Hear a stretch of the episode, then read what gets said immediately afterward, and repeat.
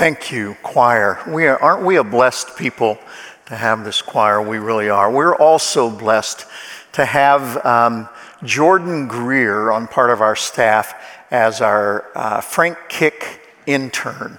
And uh, Jordan is an Eastminster member. She went to Sterling College. She um, then went to Gordon Conwell Seminary to get her Master of Divinity degree. She's just been a delight to get to know and to have around. And Jordan, would you come and bring us the Word of God?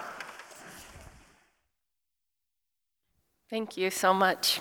Good morning. I'm so happy to be with you this morning. I love Christmas season. This is amazing. I want to tell you a story this morning from the book of Isaiah. When Ahaz was king in Judah, Syria and Israel were two countries north of him that threatened to invade his country of Judah if he wouldn't join them in the attack against the Assyrian Empire. And so, if you look at this map here, Israel is that pink area. You see Judah below it. And then just above that, at the Damascus mark, yep, you see Syria up there, Israel below it, and then Judah beneath it. So you see the three separate countries. At one point, Israel and Judah were one country under David and Solomon, and then we have the splitting of the kingdom. And that's when it becomes Israel and Judah. And so I just want to clarify that in this sermon, we're talking about Judah, even though Israel is a player in the game. And so you see that um, the king of Israel is Judah, and the king of Assyria, that top circle up there, wanted to join with the king of Israel. If you just go back to that slide with the two, that's great. Yeah. Those two countries wanted Judah to join with them to fight the entire Assyrian empire. And King Ahaz of Judah didn't want to. He was like, I don't want to fight Assyria. Look how big they are. And um, so he resists their offer, and then those two countries threaten him. Well, if you're not going to fight the Assyrian Empire, then at least you're going to fight us. And so King Ahaz is left with the choice of fighting in either case. And so he's trying to think of a way to get out of this attack and out of fighting. And he's faced with a choice, and that choice is going to affect, affect the next 200 years of Judah's future. And so, will he choose to, sm- to fight these two small countries, or will he choose to fight this one huge empire? Do you mind showing them that picture real quick? You see Israel and Judah over there in the, on the left hand side and how big that empire is? That's his choice. That's a scary choice. And the Lord, during this time, he comes to Ahaz, and through the prophet Isaiah, he offers him this third option. And he says, Listen, I know that you're afraid that Syria and Israel are going to come and attack you, but if you trust me, it won't happen. If you stand firm in your faith, this won't happen. And just to prove to you that it won't happen, because I know you're scared right now, I know that you don't want to go to war to eat with either. So ask me anything. Ask me to prove to you that I'll be with you. Ask Ask me anything. The biggest blank check you can think of heaven above, earth below, whatever you want, I'll prove it to you. That's pretty reassuring, right?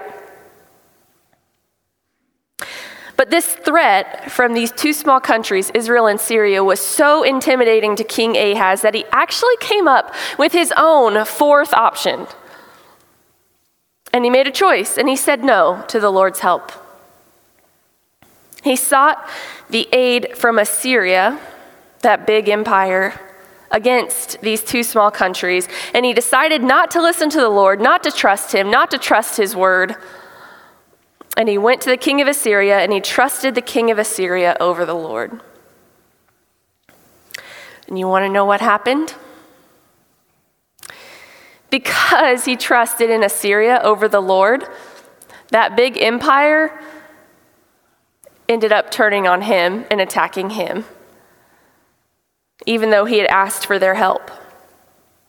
And so it's in the midst of this context, in this rebellion against God, this refusal to trust in God, that we get the greatest promise of all time in the book of Isaiah. And it's this from verse 714. Therefore, the Lord himself will give you a sign.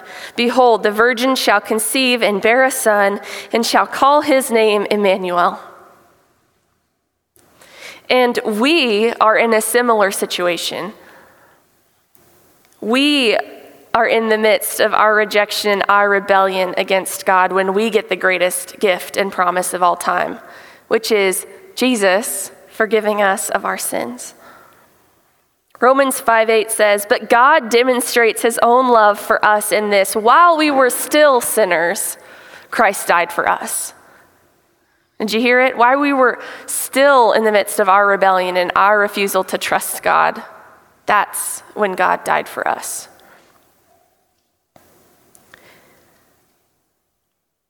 And obviously, now we have Emmanuel with us all of the time in the person of the Holy Spirit, wherever we go. And this presence of God is the acknowledgement that Christ suffers with us and he is near to us and he experienced the full range of suffering and emotion and pain. We have a God who is near to us and who understands. And even as a congregation, God is with us. In transition, in uncertainty, we know that His presence has never left us. No matter what's happened in our past or no matter what comes forward in our future, God hasn't left us. He is near to us and He understands. And during this Advent season, this Christmas season, we practice looking forward to the birth of Christ to see what God is going to do in the birth and in the person of Jesus. And in this verse, 714, that was 700 years before Jesus was born. Which means that in those 700 years, God didn't forget his promise. He was faithful to fulfill it. And so, if you're in a circumstance right now where you're waiting on God and you think, you know, God's promised me this, or, you know, it says this in His Word, He hasn't forgotten about that. He is faithful. And oftentimes, I think we overlook what Emmanuel meant in this context, this original context, when, when God wasn't yet embodied in the person of Jesus. Usually, we think about this passage in one of two ways. We think about it, or maybe you've heard a sermon about it, where we, we talk about the immediate fulfillment of this prophecy, right? It, said, it was given to Ahaz here, and, you know, some scholars think that perhaps the child born immediately was Hezekiah or maybe one of Isaiah's kids.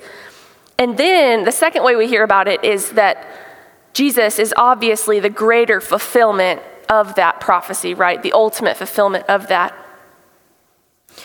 And I guess what I want to talk about today is the third way that we see Emmanuel being fulfilled in this text. And it's God proving his presence with us to Ahaz here, even when he refused to acknowledge his presence and trust in him. See, God was calling Ahaz and Judah through their circumstances, through the threats, to trust in him and to turn to him. And so, God with Ahaz, in his refusal to trust God, it wasn't comfortable for Ahaz. It wasn't like God was saying, Oh, I'm going to be with you and I'm going to make your fourth option work, even though I gave you an out to war. But actually, what God with us meant then was Ahaz, you're refusing to trust me because you don't recognize that I'm here with you. Like, that's the lie that you're believing. And so I'm going to show up and I'm going to prove to you in a way that you can hear that I'm with you, and in a way that you can see that I am with you. So, what I'm going to do is whatever you're trusting, I'm going to turn it against you because you're not trusting in me. And for us, if there are things that we're trusting in other than the Lord, those things are going to fail too. So instead of Assyria protecting Judah and King Ahaz, God actually sends the Assyrians to invade Judah as part of the consequence of not trusting in God to prove to him that he is still in charge and that God is with them, God is present, and he is near, even when they don't believe it or trust in him. And so, even though God with us, Emmanuel, is always a good thing, it's not always comfortable. Because, yes, God with us this Christmas season is Jesus coming to comfort the afflicted and to bring his peace to us and to dwell among us and to heal us from our wounds because he was the one who was pierced for our transgressions. That's the most obvious meaning, and we believe that to be true. But Advent and Christmas also represent God with us, tearing down our false sense of security, tearing down the idols that we trust in, and changing our perspective in order to increase our trust in God. And sometimes that requires painful change. And God with us is part of it is this process of sanctification that we go through where God is chiseling away the evil within us and around us and calling us to trust in Him as our hearts are realigned with His heart. And Ahaz had that choice, like we have that choice. Are we going to keep turning to the things around us? So after Ahaz turned to the Assyrian king, he went to Assyria. Well, first he went to the temple uh, in Judah. He went to the temple. He got all of the money, all of the treasure, and he took it to the king of Assyria as a bribe to help him. Then, in Assyria, he saw all of these gods that they were worshiping, all of these idols that he had set up, and he saw, like we saw on the map, how big the Assyrian empire was growing. And so he's like, well, they're obviously doing well. I'm going to take some of these idols back to Judah so we can worship those, so maybe we can continue to grow as a kingdom as well. And so he sets up these idols, these fake gods, all across Judah. But earlier, a few verses before verse 14, God says to him, If you stand firm in your faith, it won't happen. They won't invade you. And but he but he didn't trust God. And we have that choice too. Do we trust in God when he shows up and asks us to trust in him? And if we don't, then our strongholds that we think are strong will end up crumbling. It's like building your house on the sand.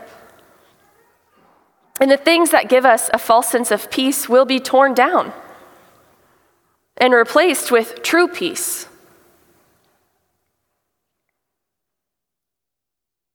And so, God with us this season might look like a few different things. It might look like comfort in your affliction,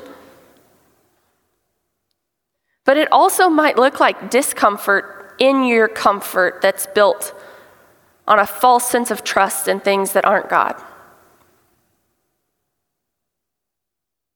In the seat back in front of you is a piece of paper and a pen. It, it's a business card size, and on the back it has a question about Emmanuel.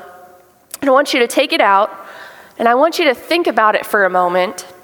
What is an area of your life where you need God to show up with you this Advent season?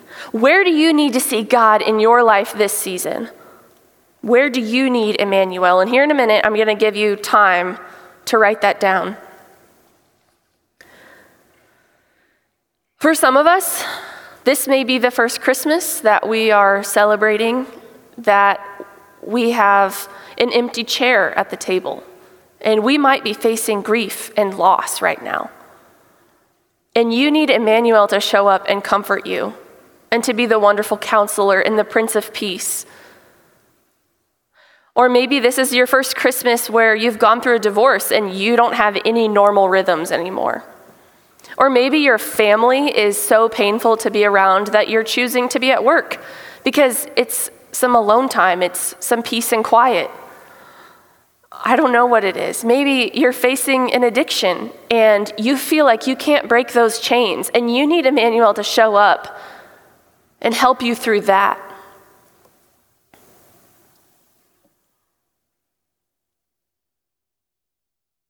I want to reassure you that in our despair and discouragement that all of the promises of God that we can't see yet fulfilled will be fulfilled. Jesus promises at the end of Revelation that he will wipe away every tear from our eyes. That hasn't yet come about, but it's coming. There are so many promises that God is going to fulfill that we may not yet see. And I want to encourage you, He is faithful. We see it. He fulfilled a promise from 700 years before in the person of Jesus. God is faithful. And perhaps what you need right now is God with you in the person, the Holy Spirit, who is comforting you in the midst of your affliction. I know that that's a number of us today. But I also think that there's a number of us who might not be going through something difficult right now. I know that sounds crazy to say, but maybe we're actually pretty comfortable with how things are going. And maybe we're building up some walls to protect us from losing that sense of comfort, to avoid pain. And maybe what you need this season is Emmanuel to show up and start chiseling away at these walls that you've built within you and around you. Maybe you've tried to build a false sense of peace and protection like King Ahaz did with Assyria. Maybe for you, you're overworking and you're taking comfort in, you know, my boss is going to know I'm a hard worker and I'm not going to lose my job. That's my security. Or, you know, maybe it's your status in the community. Like if something happens to me, I'm well thought of and, you know, people are going to take care of me. I'm popular enough, I'll be okay. You know, it could be a number of things. And in and of these selves, these things aren't bad, right? Like work and money and our network, these are good things. But when they become our main source of security, our main source of the thing that we're trusting in, it makes us think that somehow with these things we'll be okay. But do you think God might be coming in this season as Emmanuel to shake up your life in order to reestablish your trust in Him. To reestablish true peace in Christ that surpasses understanding and it's not built on your circumstances. Where do you need Jesus to show up for you this Advent season? And I want you to write it down. Take a moment to do that.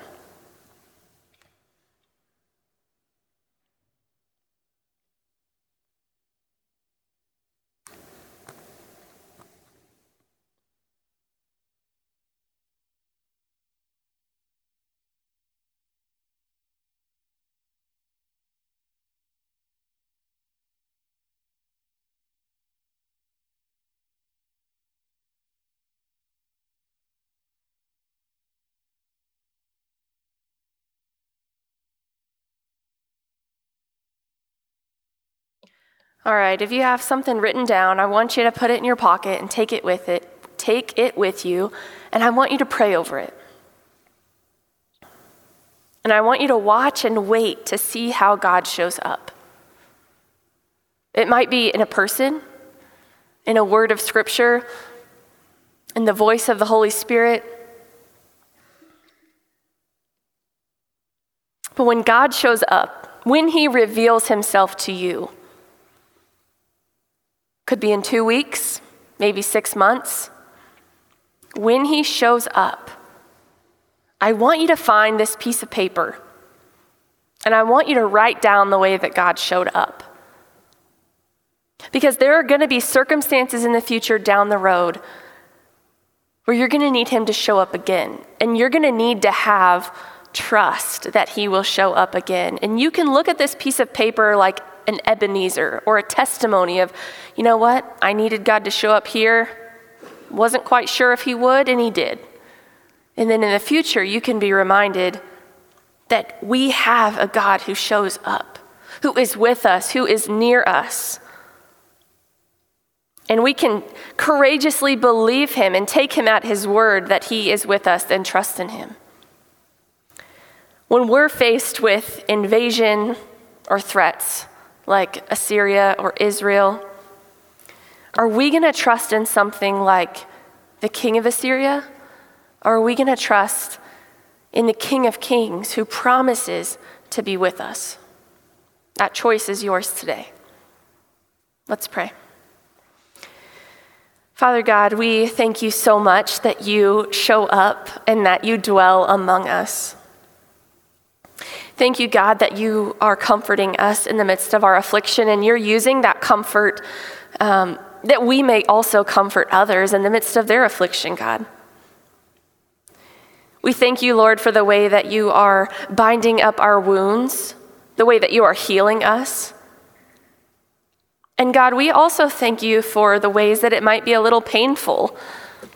This process of sanctification where we are being refined through fire like gold, being made perfect in our faith.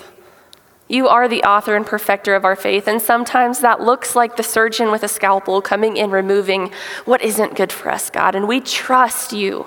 We trust that you know what is best for us, even when we don't know. We trust you, God, with our lives, and we surrender and ask you to do what you will with us during this Advent season. And we will thank you for it, Lord. In Jesus' name, amen.